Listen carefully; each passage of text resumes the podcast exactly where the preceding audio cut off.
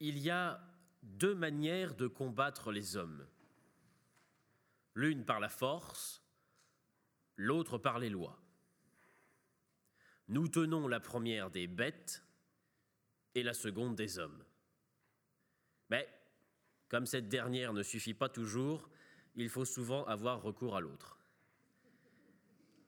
Il faut donc qu'un prince sache être homme et bête à propos.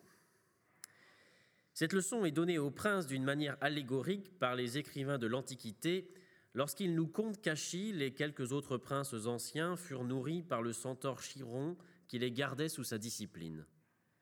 Cela pour signifier qu'ayant un précepteur demi-homme et demi-bête, il fallait que les souverains apprissent à se servir à propos et de l'un et de l'autre.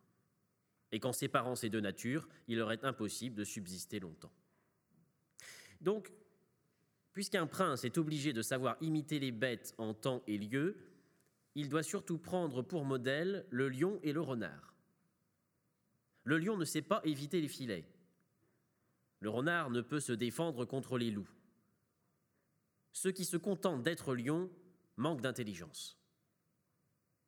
Un prince, donc, ne peut ni ne doit tenir sa parole que lorsqu'il le peut sans se faire de tort et que les circonstances dans lesquelles il a contracté un engagement subsistent encore.